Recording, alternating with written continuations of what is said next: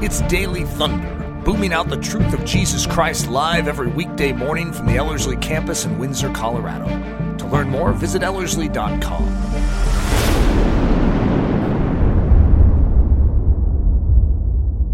Well, this morning uh, we're going to look at one, uh, another name of God, uh, which is uh, Jehovah Sabaoth. And uh, sometimes it's spelled with the T, and sometimes I've seen it without the T. So uh, I guess it's up to you. but uh, it's interesting the Jehovah Sabaoth is the Lord of hosts, or the Lord of armies, uh, or the Lord of angel armies, is, is, some different ways you could translate it.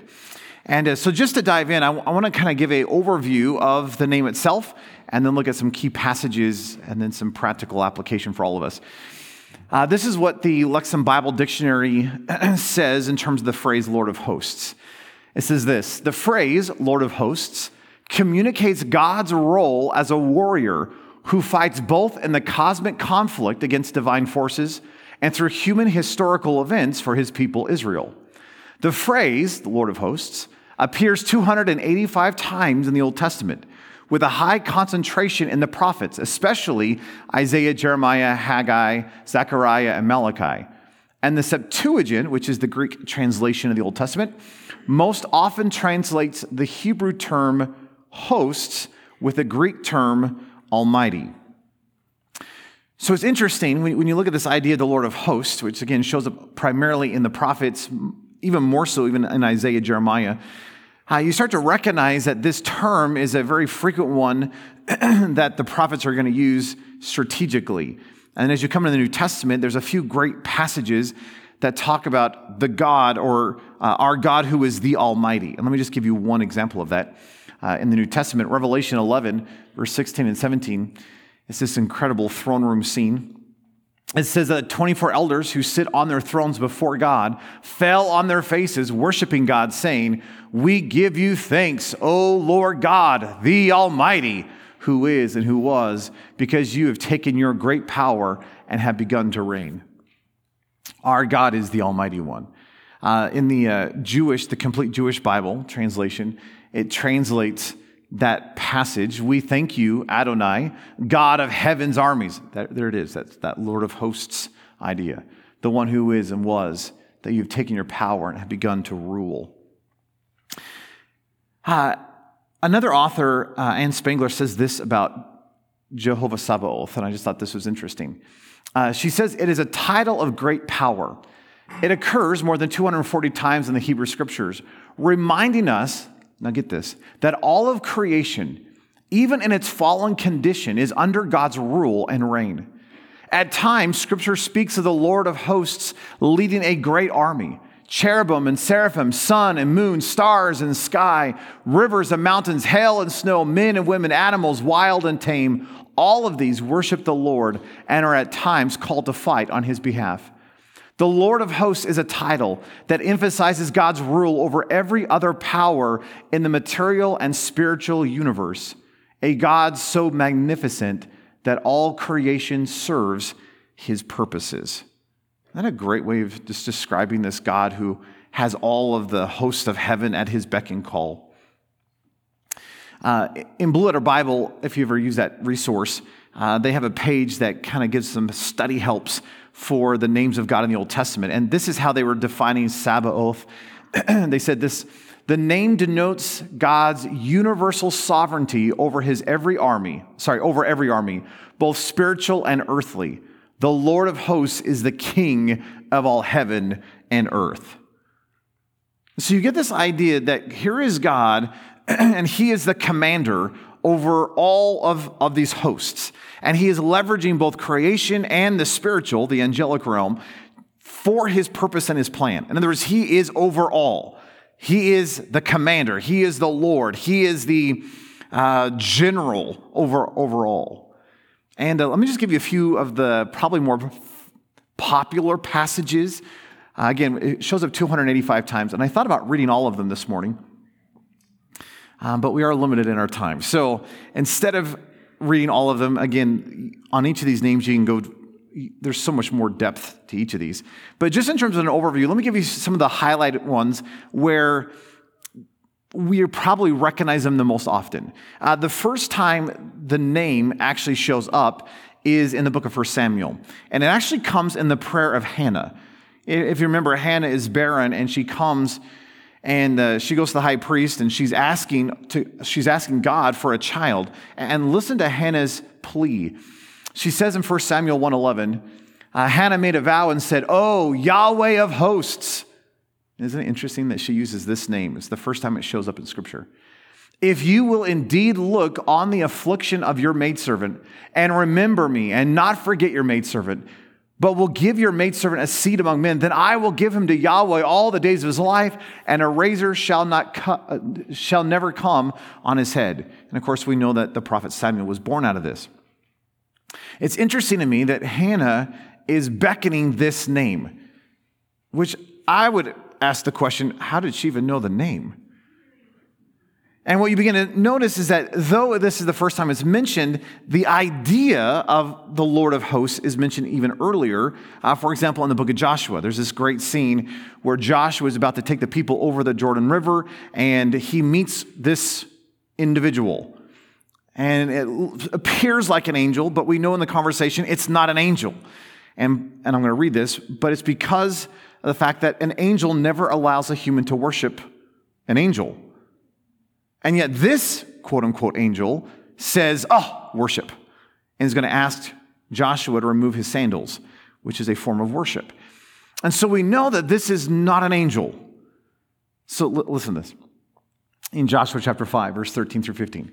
Now it happened when Joshua was by Jericho that he lifted up his eyes and looked, and behold, a man was standing opposite him with a sword drawn in his hand. And Joshua went to him and said to him, Are you for us or for our adversaries? And he said, No. Isn't that awesome? Rather, I indeed come now, listen to this, as the commander of the host of Yahweh. Now, it doesn't use the exact phrase, but it's the idea. I am the Lord of hosts. I am the commander of the army. And Joshua fell on his face to the earth and bowed down and said to him, What has my Lord to say to his slave? And the commander of the host of Yahweh said to Joshua, Remove your sandals from your feet, for the place where you are standing is holy. And Joshua did so. So you have this scene where God himself shows up, the ground becomes holy. He says, You need to, you need to take off your sandals and worship. And Joshua's like, who, who, who are you? And he goes, I am the commander of the Lord's army. I am Jehovah Sabaoth. And if you want my personal opinion, I'm convinced that's Jesus. And Jesus was there standing before Joshua as the Lord of hosts, the commander of the Lord's armies. Uh, as you fast forward, then you get into the life of David. Here's, here's a young David, and his father sends him with some bread and some cheese and he goes and he, he gets the, you know, the, goes over to the valley of Elah and gives his brothers and, and the commander the bread and cheese. And he hears the taunt of Goliath. And so he starts asking, uh, so, you know, what, what is Saul going to do to the one who actually deals with this threat? Like, why isn't anybody else dealing with this? And Saul calls him in, and then David goes out. And in the middle of the scene, listen to this Saul, not sorry, Goliath is taunting David. And like, you're sending me kids. This is ridiculous. Listen to David's response. It says that David said to the Philistine, You come to me with a sword and a spear and a javelin. Now, if someone came to me with a sword, a spear, and a javelin, I, I'd be a little nervous. But David is overwhelmingly confident. Why? Because his perspective, his confidence is not in the flesh. Listen what he says. But I come to you in the name of Yahweh of hosts, the God of the battle lines of Israel, whom you have reproached. This day Yahweh will deliver you into my hands, and I will strike you down and remove your head from you. And I will give the dead bodies of the camp of the Philistines this day to the birds of the sky and the beasts of the earth, that all the earth may know that there is a God in Israel, and that all this assembly may know that Yahweh does not say by sword or by spear, for the battle is Yahweh's, and he will give you into our hands. Uh, if I was Goliath and I actually knew what David was saying, it would have been totally reasonable for Goliath to run tail and head the other direction. Do you hear what David is saying? yeah, you're coming at me with all of the strength in the flesh, but I am not, I, I am not coming at you in the flesh. I am weak. I'm a kid. I, I have no sword or spear. But what I do have is the God of hosts. And you realize if you actually understood who God is, even without his army, God alone can win any battle. And it's not just God coming against you, it's God and his host. And so, could you imagine if Goliath actually had any wherewithal of what David was actually saying and not looking at it from the lens of the flesh, it would have been reasonable for Goliath to be like, I'll just surrender now. Why? Because if you have Jehovah Sabaoth on your side, then he will win. Because who can stand against the Lord of hosts? Uh, in Isaiah 9, listen to this great prophecy. It's a messianic prophecy. Isaiah writes, For a child will be born to us, a son will be given to us, and the government will rest on his shoulders. And his name will be called Wonderful Counselor, Mighty God, Eternal Father, Prince of Peace.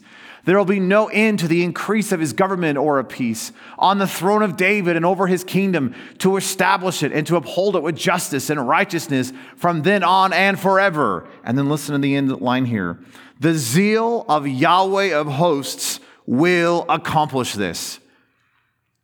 It's interesting as you especially work through the prophets, uh, when you see that phrase, the Yahweh of hosts is going to do this, it's, it's like it gives it an extra emphasis. It's like it gives it an extra oomph in, in the proclamation, or it gives it an extra weight backing it up. In other words, it's not just God doing this, this is a God that has all of the angelic host at his beck and call. He is the one declaring this. So, isn't it any thought about the coming Messiah? The declaration, the zeal, the, the passion, the fervor of Yahweh of hosts will accomplish this. In other words, it, that's a done deal. That there's no question on the, on the table. This is absolutely going to happen. Why? Because the one who is more than able and has everything at his beck and call said it. Uh, A similar idea shows up in Isaiah 14, verse 24. Yahweh of hosts has sworn, saying, Surely, just as I have intended, so it has happened. And just as I have counseled, so it will stand. In other words, if he says it, it is, it is guaranteed. This thing will come about. Wouldn't we need to recognize that Yahweh of hosts, who came in the flesh, his name is Jesus, has spoken to us through his word? And what he says is guaranteed that you can take it to the bank. What if we began to actually believe the word of God? And we didn't tremble and go, well, maybe, maybe he can, maybe he can't. Wouldn't it, be, wouldn't it be interesting if we didn't question who he is or what he said he can do? That we begin to recognize that he's not just merely God, that would be sufficient. But he is God that has a host at his beck and call. It is guaranteed. What if we began to believe that? Uh, there's several other names in the Old Testament that have a very similar sense to it. And I just want to give you three of them, just so you are aware of them. One is this idea, the Lord mighty in battle. Another one is the Lord strong and mighty. And the other one is warrior. And that idea that God is in the battle. God fights. God is strong and he's mighty. God is a warrior. That idea happens over and over and over, and it's different names, but I, I just I want to introduce them at least briefly, uh, just so you recognize that there's some layers to this idea that he is the commander of hosts, or he's the Lord of hosts. Uh, a great passage was seen at least two of these names is in Psalm 24. Uh, in Psalm 24, verse 8 through 10, the psalmist says, Who is this King of glory? And then he says, Yahweh, strong and mighty. Yahweh, mighty in battle.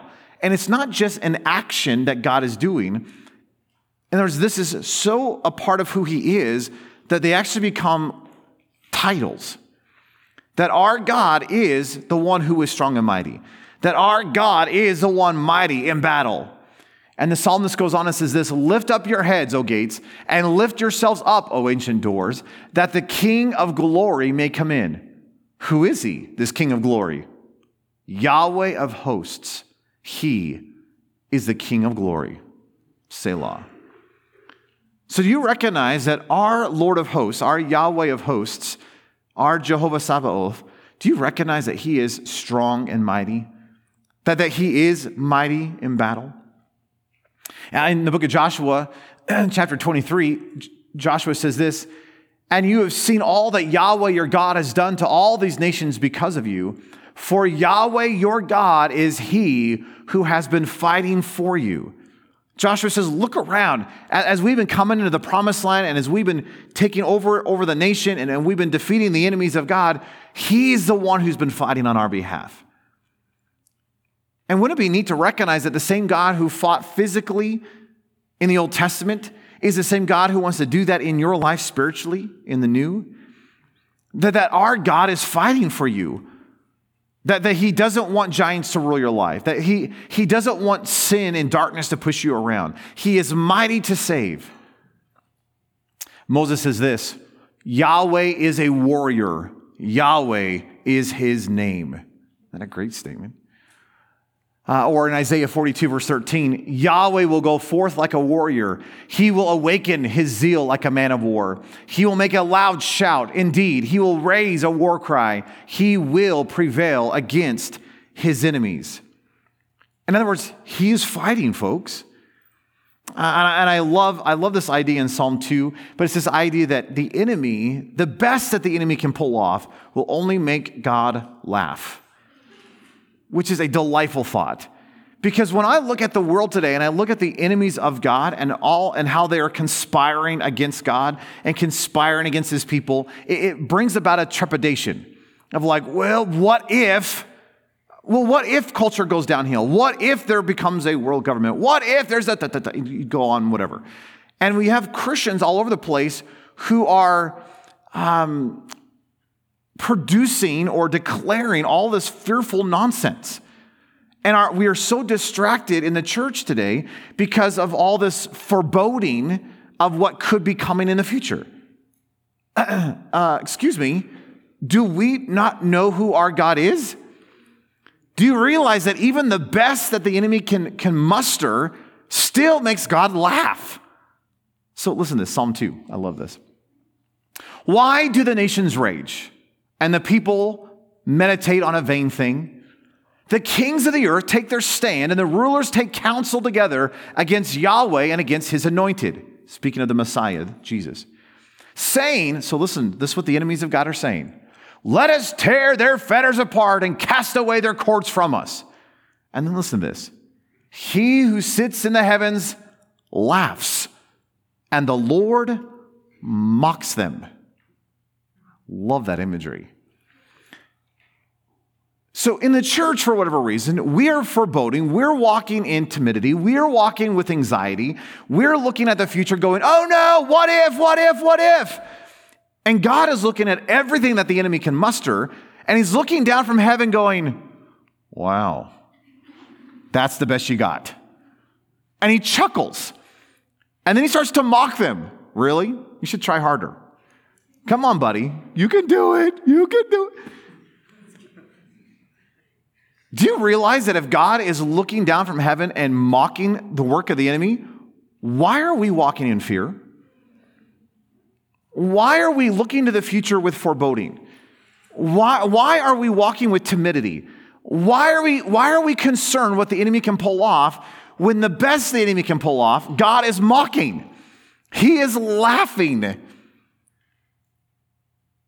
Uh, G. Campbell Morgan, who was a great classic preacher, said this The phrase Jehovah of hosts teaches us that Jehovah is absolute, sufficient, and superior.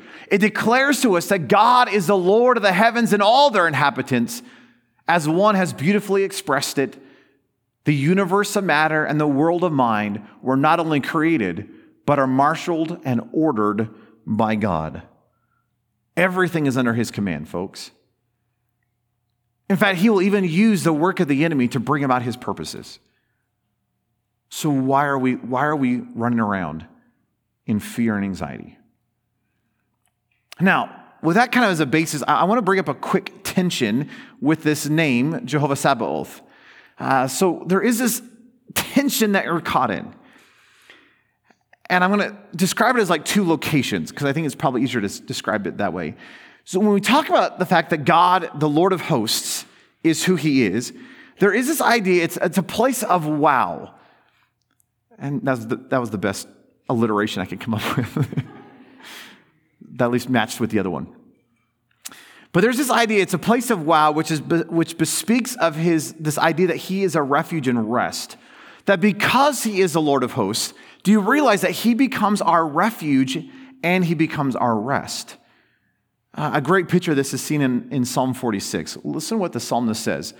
He says, God is our refuge and strength, a very present help in trouble. Therefore, we will not fear, even though the earth should change and though the mountains shake in, in, into the heart of the sea, though its waters roar and foam, though the mountains quake at its lofty pride, Selah. There is a river whose streams make glad the city of God, the holy dwelling places of the Most High, or El Elyon. God is in the midst of her. She will not be shaken. God will help her when morning dawn, dawns. The nations roar, the kingdoms shake. He gives his voice, the earth melts. Yahweh of hosts is with us. God of Jacob is our stronghold, Selah. Come, behold the works of Yahweh, who has appointed desolations in the earth. He makes wars to cease to the ends of the earth. He breaks the bow and cuts up the spear. He burns the chariots with fire. And then listen to what God says Cease striving and know that I am God. I will be exalted among the nations, I will be exalted in the earth. Yahweh of hosts is with us. The God of Jacob is our stronghold, Selah. Do you hear what the psalmist is saying? It does not matter what is happening around us. Even if the earthquakes and the mountains are picked up and thrown into the sea, even if the sky is ripped asunder, we have a refuge. We have great hope. We have safety and security. Why? Because Yahweh of hosts is with us. And so, if the one that literally controls all things is with us, there is no need to fear. He is our refuge, He is our fortress, He is our strong tower. So we can rest, we can be calm. In fact, at the very end, in verse 10, most translations translate it as be still and know that I am God. But I really like that way of describing it. Cease striving and know that I am God. That word in Hebrew, cease striving, means to be still, to grow slack, to release, to let go or relax. But, but here's what one of the Hebrew dictionaries defined it as. I just, I really like this. It means to hang limp. Isn't that hilarious? Not ha ha hilarious, but isn't that interesting? It means to be feeble. In other words, it's to be in a state of lacking power or force, with a focus that the muscles have lost their muscle tone to flex and so respond to a situation. You hang limp. Isn't it interesting that most of us, it's like we're flexing and we're gritting our teeth and we're trying to, uh, and we're trying to know God and we're trying to pull this thing off and we're trying to do Christianity and we're just, uh, I don't want to be fearful. And God's like, settle down. Just go limp. Isn't it interesting uh, if you've ever tried to save someone who's drowning? That if they don't go limp, it's really hard to save them. Why? Because they're trying to flex and they're trying to save themselves, but you're trying to save them, which because they're not, it actually makes it harder to save them.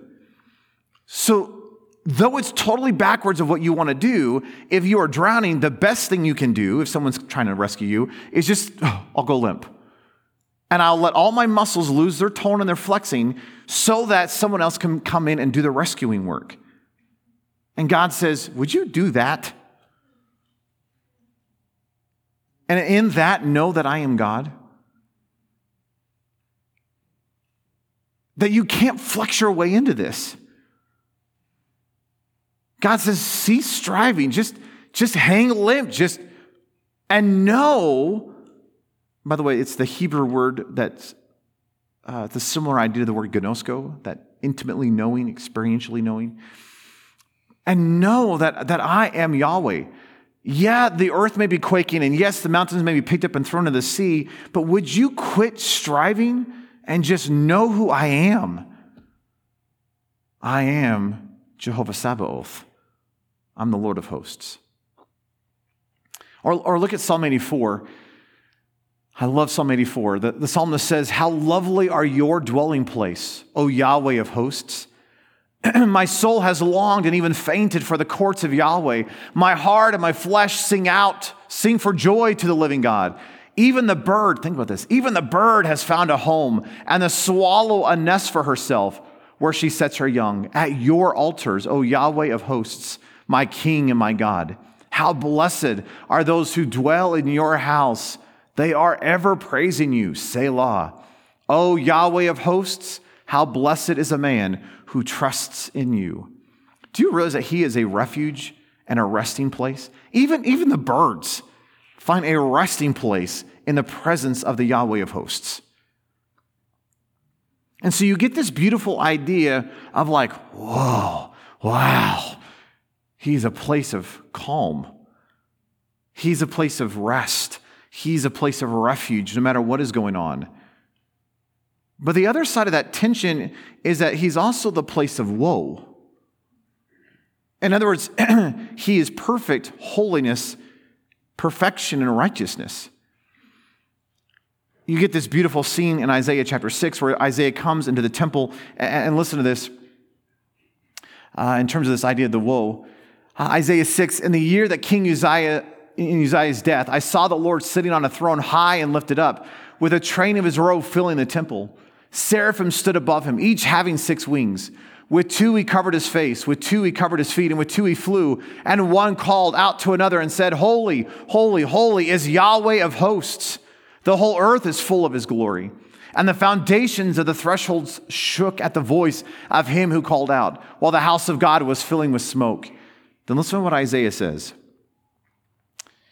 Woe is me, for I am ruined I'm a man of unclean lips, and I live among a people of unclean lips. For my eyes have seen the King, Yahweh of hosts. So you get this idea that there is this wow, there's wow. This, he is my refuge, he is my rest, he is my joy, he is my. And on the other side, you have this woe is me idea that he is perfect righteousness that he is perfect holiness. And if you are going to dwell in his presence, then do you recognize that it will reveal everything in your life that is not right? And it will scrutinize you and, and, and it will purify you and it will. And you realize if you actually saw him high and lifted up as Yahweh of hosts, it would cause a tremble in your soul. And we have so dumbed down the holiness of our God where he's just become a buddy. And, and it's true, he is a friend and he is a lover of our soul, and, and all that is so true. But do you recognize that he is still holy? And here's, here's Isaiah seeing, seeing God high and lifted up, and he's trembling with fear. Why? Because he sees the absolute perfection and the holiness of Yahweh of hosts.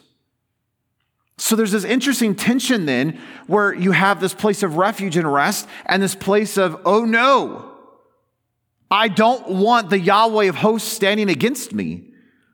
Uh, in fact, look at what he says in, in Nahum. Uh, God is speaking uh, through Nahum to the city of Nineveh. This is sometime after, I think it's 100 years after Jonah. And God says this Behold, I am against you, Nineveh, declares Yahweh of hosts, and I will burn up your chariots in smoke, and a sword will devour your young lions, and I will cut off your prey from the land, and no longer will the voice of your messengers be heard. Do you realize to be on the side against the Yahweh of hosts would, would be the most scary place? I mean, it would be hell. Because you have not just God, but the God who has all of the host of heaven standing against you. As you come in the New Testament, it's fascinating to me to think that there was a battleground where the God of hosts, the one who is a warrior, had his greatest battle. And it's the battleground of the cross. Do you realize that Yahweh of hosts came as a man and actually fought as a warrior against sin, death, and the grave? And he won. And the greatest battleground for Yahweh of hosts was actually on your behalf. Uh, Isaiah chapter 47, verse 4 says, Our Redeemer, think about this. Do you know who our Redeemer is? His name's Jesus. But Isaiah says, Our Redeemer, Yahweh of hosts, is his name, the Holy One of Israel. And what did he do at that cross? Listen to what he, the writer of Hebrews says. Therefore, since the children share in flesh and blood, he likewise also partook of the same, that through death he might render powerless him who had the power of death, that is, the devil. So in Hebrews 2:14, the writer says, Do you know what Jesus did? He went to battle and defeated him. Or, or, or look at what Paul says in 1 Corinthians 15, verse 55 through 58. He's quoting the Old Testament. He says, Oh, death, where is your victory? Oh, death, where is your sting? Now, the sting of death is sin, and the power of sin is a law. But thanks be to God who gives us the victory through our Lord Jesus Christ. Therefore, my beloved brothers, be steadfast, immovable, always abounding in the work of the Lord, knowing that your labor is not in vain in the Lord. Do you realize that Jesus dealt a death blow to sin and the grave? That death and darkness have no power. Why? Because the Lord of hosts won. And do you recognize what a beautiful thing it is to realize that God stands in opposition to sin? Now, that's not good if you walk in sin. but do you know how beautiful that is if we're in Christ Jesus and walking in light? Because that means God is desirous to remove every ounce of darkness in your life. Look at what Paul says in Philippians 1 6. He says, I am confident of this very thing, that he who began a good work in you will perfect it unto the day of Christ Jesus. That he's not done with you. That, that he is desirous to sanctify and cleanse and conform you to the image of Christ. Or let me say it this way that the Yahweh of hosts has set himself against and defeated darkness and sin, which is a great joy for those in Christ and walking in the light. Because God delights to sanctify, to purify, to consecrate, and to conform us to the image of Christ. And what, what that means is if I find my refuge in Him, though it is a place of woe, do you realize that if I would come to Him in my place of, as a place of refuge and rest, and actually allow Him to do His work, He will remove sin and darkness and death from my life. That He's going to purge everything in my life until I'm conformed to the image of Christ. That's actually a tremendous blessing and promise for us. That, that I don't have to allow the giants of my soul to rule and control. That I, I don't have to allow the habits and the addictions to have sway over my life. Why? Because God is desirous to set me free. And so any dust particles in my life, God is going to get rid of if I would allow his transforming work to do something in me.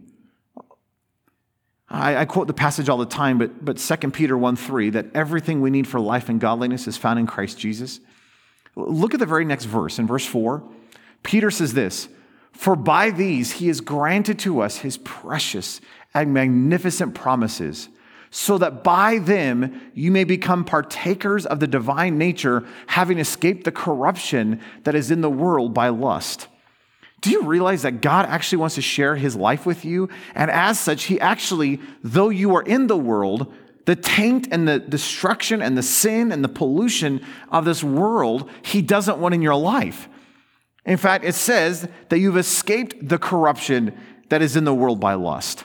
Why? Because he, did, he dealt a death blow to it. Wouldn't it be amazing to recognize that God is working on you and that he is more, as the Lord of hosts, he is more than able to save you. Well, I, I know, but I've got some, I've got some deep rooted issues. I know he can save you. I, I know, but I've got some really big giants. I know, but he can save you. Why? He's the Lord of hosts. What can stand against our God? Or as the writer of Hebrews says in Hebrews 7:25, that he is able, listen to this, to save to the uttermost those who come to God through him, since he always lives to make intercession for them. Do you realize that right at this very moment, Jesus is fighting on your behalf? He's at the right hand of the Father making intercession for you. He's fighting.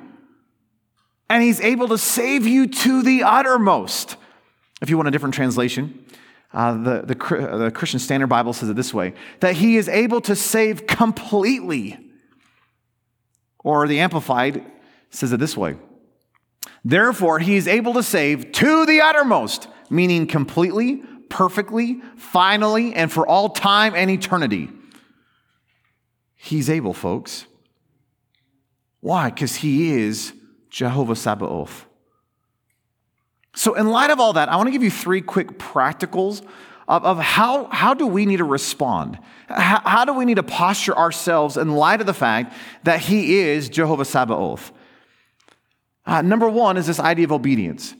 If God Himself truly is the Lord of hosts, do you realize if He is commander over all things, it implies that we, to are, we are to obey Him implicitly and immediately. In other words, if He is over all, that includes you. Which means if He says something, we must obey Him.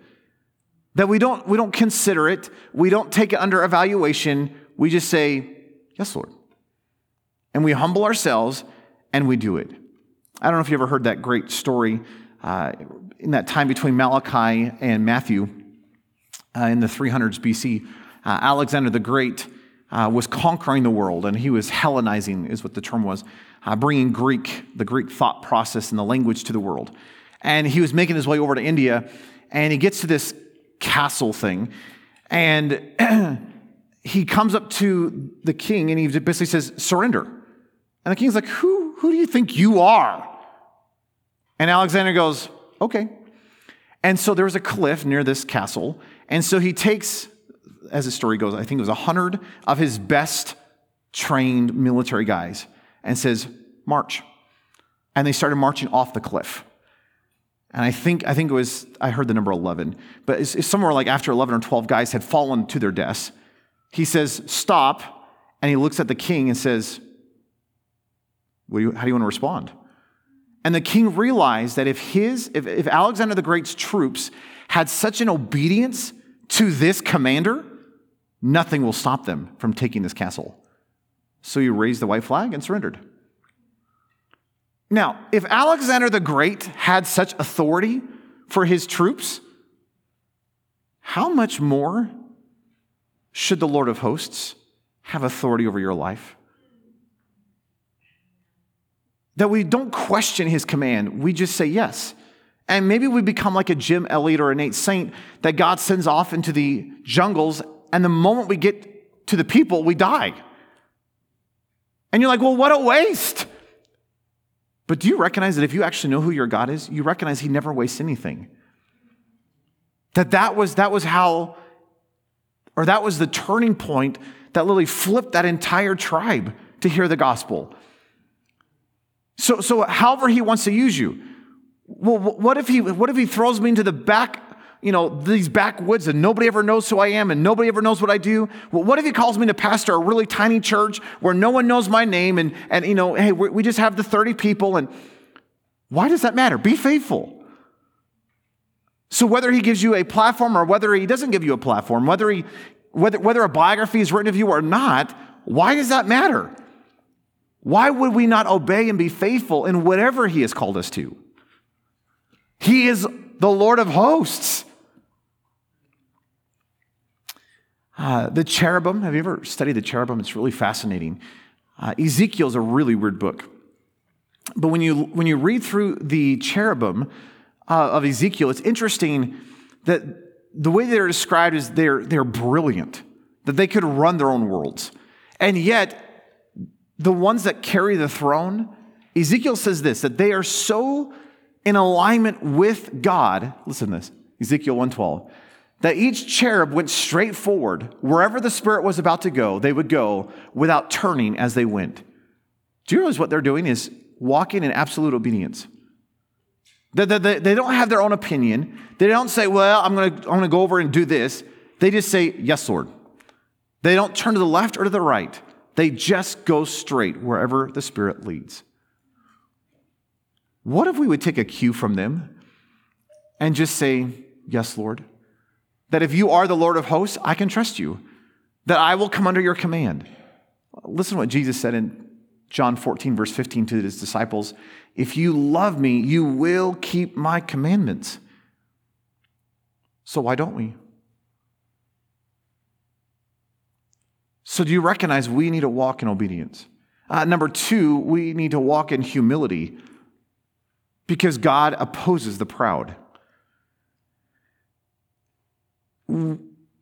It's interesting in the book of Jeremiah, Jeremiah is given a prophecy against Babylon. Babylon's going to come in and destroy Jerusalem. And listen to Jeremiah 50, verse 31. God says this Behold, I am against you, O arrogant one, declares Lord uh, Yahweh of hosts. For your day has come, the time when I will punish you. Now, of all the statements I don't want said to me, that one's pretty high on my list. Where the Lord of hosts, the God, looks at me and says, I'm against you, you, O arrogant one. Gulp. But do you recognize that every time we walk in pride, uh, let me just give you the passage 1 Peter 5 5. Peter says, All of you clothe yourself with humility toward one another. For God is opposed to the proud, but gives grace to the humble. That word opposed is a super scary word to me. It literally means to hold at arm's length, it means to stand in opposition to, and it means to literally set your armies against. So think about this. Here is the Lord of hosts. And if I walk in pride, he will keep me at arm's length. He will set himself against me. He will literally set his army against my life.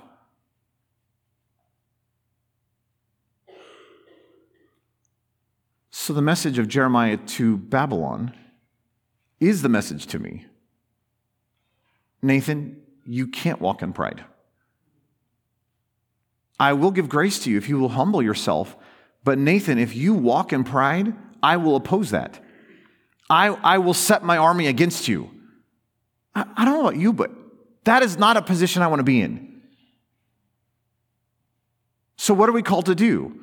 If, if God is Jehovah Sabaoth, I am called to obey. I'm called to walk in humility. And, and lastly, I'm called to be fearless. That if he truly is Jehovah Sabaoth, there is no reason to fear. If we just had God on our side, there is no reason to fear, let alone if we have his army on our side. Remember that great scene in the, in the garden? Jesus was praying, the soldiers come, Peter grabs a sword, cuts off the ear, and Jesus is like, Put the sword away, Peter. Come on, buddy. Seriously, you're a fisherman. You're not going to do well anyway. He didn't say that part, but you know that was implied. you know? But then Jesus makes this statement. He's like, Peter, get a clue. Don't you know? And listen to this. Do you not think that I cannot, sorry, or do you not think that I can appeal to my Father and he will at once put at my disposal more than 12 legions of angels? Peter, I know you're trying to help, but buddy, I don't need your help. If I wanted help, I would just go and say, Dad, I need some help. And God, without a blink, would send 12 legions of angels, which, by the way, would not be the total amount of the army. Right? We're just talking about a small force. Uh, one legion, a Roman legion, was somewhere between five and 6,000 troops. We have all the ancillary things. So Jesus is talking somewhere. Do you recognize? All I would have to say is, Dad, could you send some help? And God would send over 70,000 angels. I don't know if you go, if you remember your stories uh, from the Old Testament, but there's this great passage during the time of King Hezekiah. The Assyrian army has surrounded Jerusalem. And Hezekiah, you know, this whole scene, they decide that they're going to trust their God. And it says that one angel, one shows up and in one night kills 185,000 of the Assyrian troops. That's one angel. And Jesus says, Peter, I don't need you. If I would just ask my dad, he would send 12 legions. That's 70,000 angels. And if you just want to do the math really quick, that would equal 13 billion people that those 70,000 angels, if you did the 185,000 for each one, could handle, which is more than our planet. And Jesus is saying, Peter, I don't need you holding a sword, right? I'll be fine. But what if we actually recognize that that principle is still true in our lives? That, folks, we have God on our side. That alone tips the scale every time because He's God. And if that wasn't sufficient, which it is, we also have the host of heaven. The armies of heaven is at His beck and call, which is far more than 70,000. You understand that. So, why do we walk in fear? Why, why are we foreboding? We're like in that, in that story with Elisha and his servant. The servant goes out and sees the entire Syrian army surrounding the, the place where Elisha was at. And he runs in and says, Alas, master, what, what, what are we going to do? And, and I, love, I love how it ends here. Elisha prayed because he says, Do you not recognize there's more of us, more with us than with them? And Elisha prays and he says, Open the eyes uh, oh, sorry, oh Yahweh, I pray, open his eyes that he may see. And, and Yahweh opened his eyes of the young man, and he saw, and behold, the mountain was full of ch- horses and chariots of fire all around Elisha. If you knew that God's army was surrounding the army of Syria, it makes sense why Elisha is not afraid.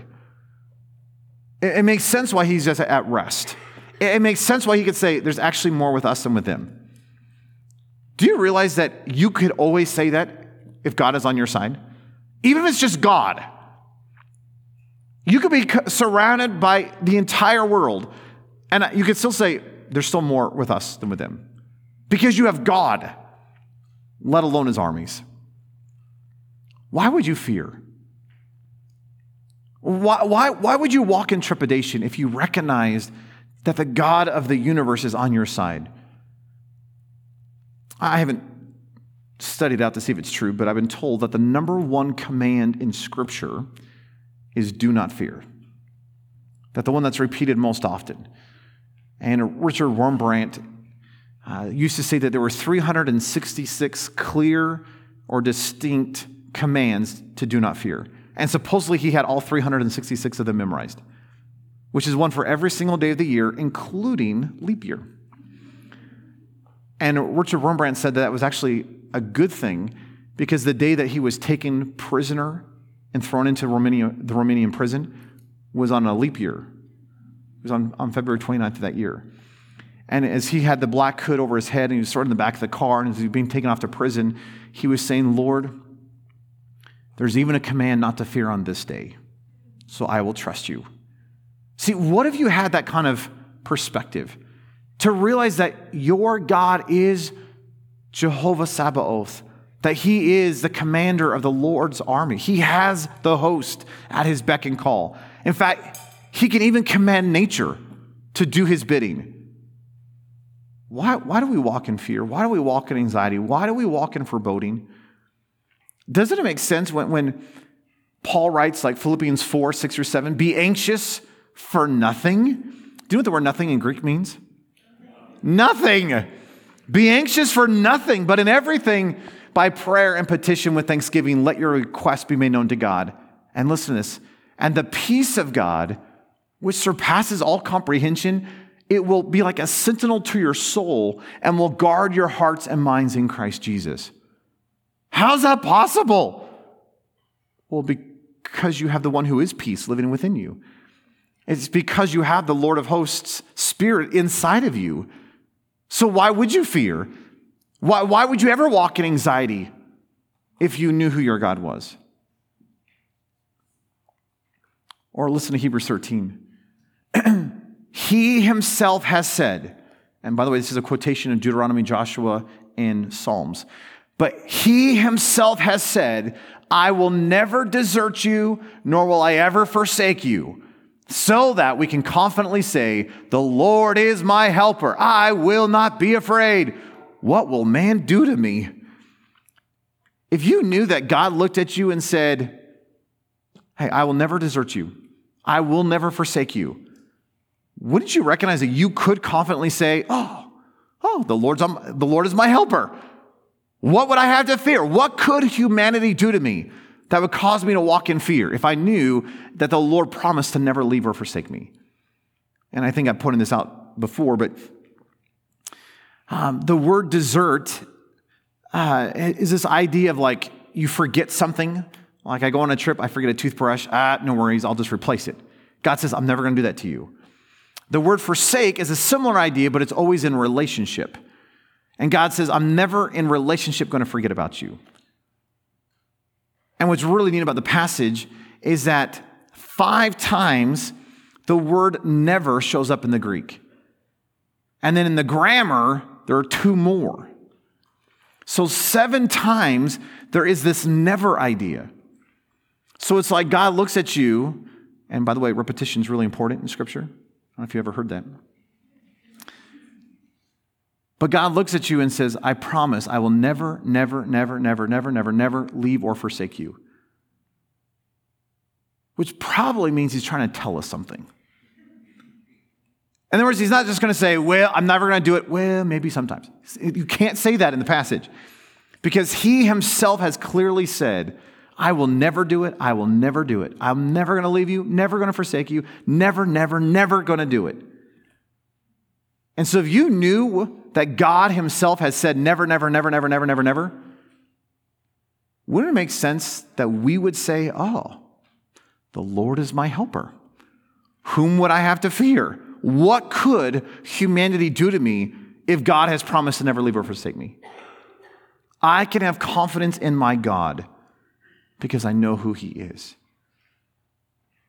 So, just in wrapping up, can I just give you one quick commission? Would you consider and would you return? I really, I really love these two passages in, in Haggai or Haggai, chapter 1, verse 5 and verse 7. It has this repetition. So now, thus says Yahweh of hosts, set your heart to consider your ways. And then it repeats it in verse 7 Thus says Yahweh of hosts, set your heart to consider your ways. Can I encourage you, would you consider your ways? Are, are you walking in obedience to Him? Are you walking in humility? Are, are you walking in a fearless confidence, dauntlessness? Could, could you look at the Goliaths of your life and, like David, say, I'm not coming against you with flesh and blood stuff, because my battle is not against flesh and blood. My battle is spiritual. And I have Yahweh of hosts on my side, and He will fight for me. Would you actually consider how you are living? Would you consider if there's any sin in your life and recognize that God is opposed to sin and darkness and pride, and He wants to really press and change and transform all of that out of our lives so that we be conformed to the image of Christ? Consider your ways, says Yahweh of hosts. And then in Zechariah 1 3, I love this. He uses the Yahweh of hosts three times in the passage. Listen to this. Therefore, say to them, Thus says Yahweh of hosts, Return to me, declares Yahweh of hosts, that I may return to you, says Yahweh of hosts. Do you know what his beck and call is? Would you return to me? Would you once again trust me? Would you allow me to be that place of refuge and rest for you? And yes, it is a place of woe. It is a place of fear in the sense that it is perfect holiness and righteousness, but He's wanting to do that in your life so you can trust Him. So, would you consider your ways and would you return fully to Him? And is it possible that you can invite him into any area of your life and just say, Jesus changed my life? Jesus purged my heart. Jesus dealt with the giants and the sin areas of my life. I don't know what the situations you may be dealing with, whether it's family or financial or roommates, you know, or, or whether it's things for the future or looking at the culture as a whole or whatever it may be for you. But do you realize there's no reason to forebode? There's no reason to walk in anxiety and fear. Why? Because we know who our God is. He's the Lord of hosts. Let's pray. Uh, Lord, we thank you that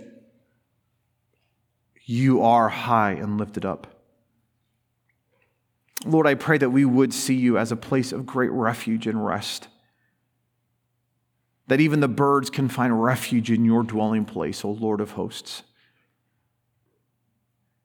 And Lord, we know it is a place of woe. We know it is a place when we see your perfect holiness and righteousness, it does cause us, like Isaiah, to be woe is me, I am undone.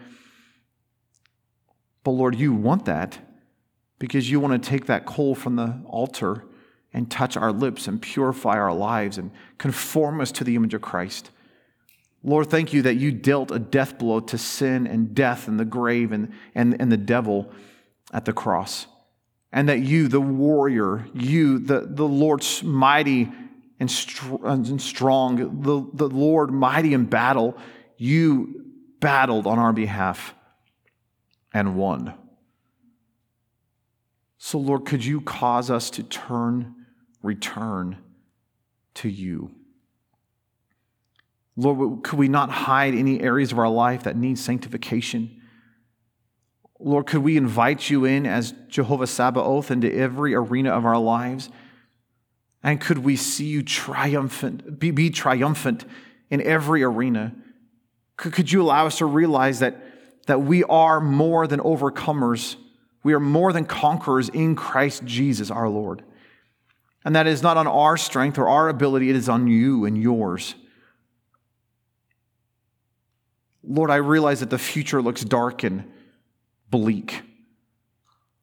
And your bride is, is walking in fear and anxiety with great foreboding and, and trepidation for the future.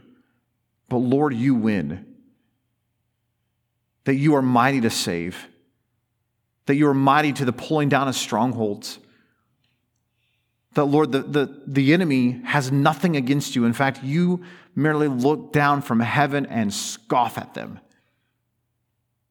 Lord, could you allow us to realize that the enemy has nothing on us if we are seated in Christ Jesus, the Lord of hosts, the commander of the hosts of heaven?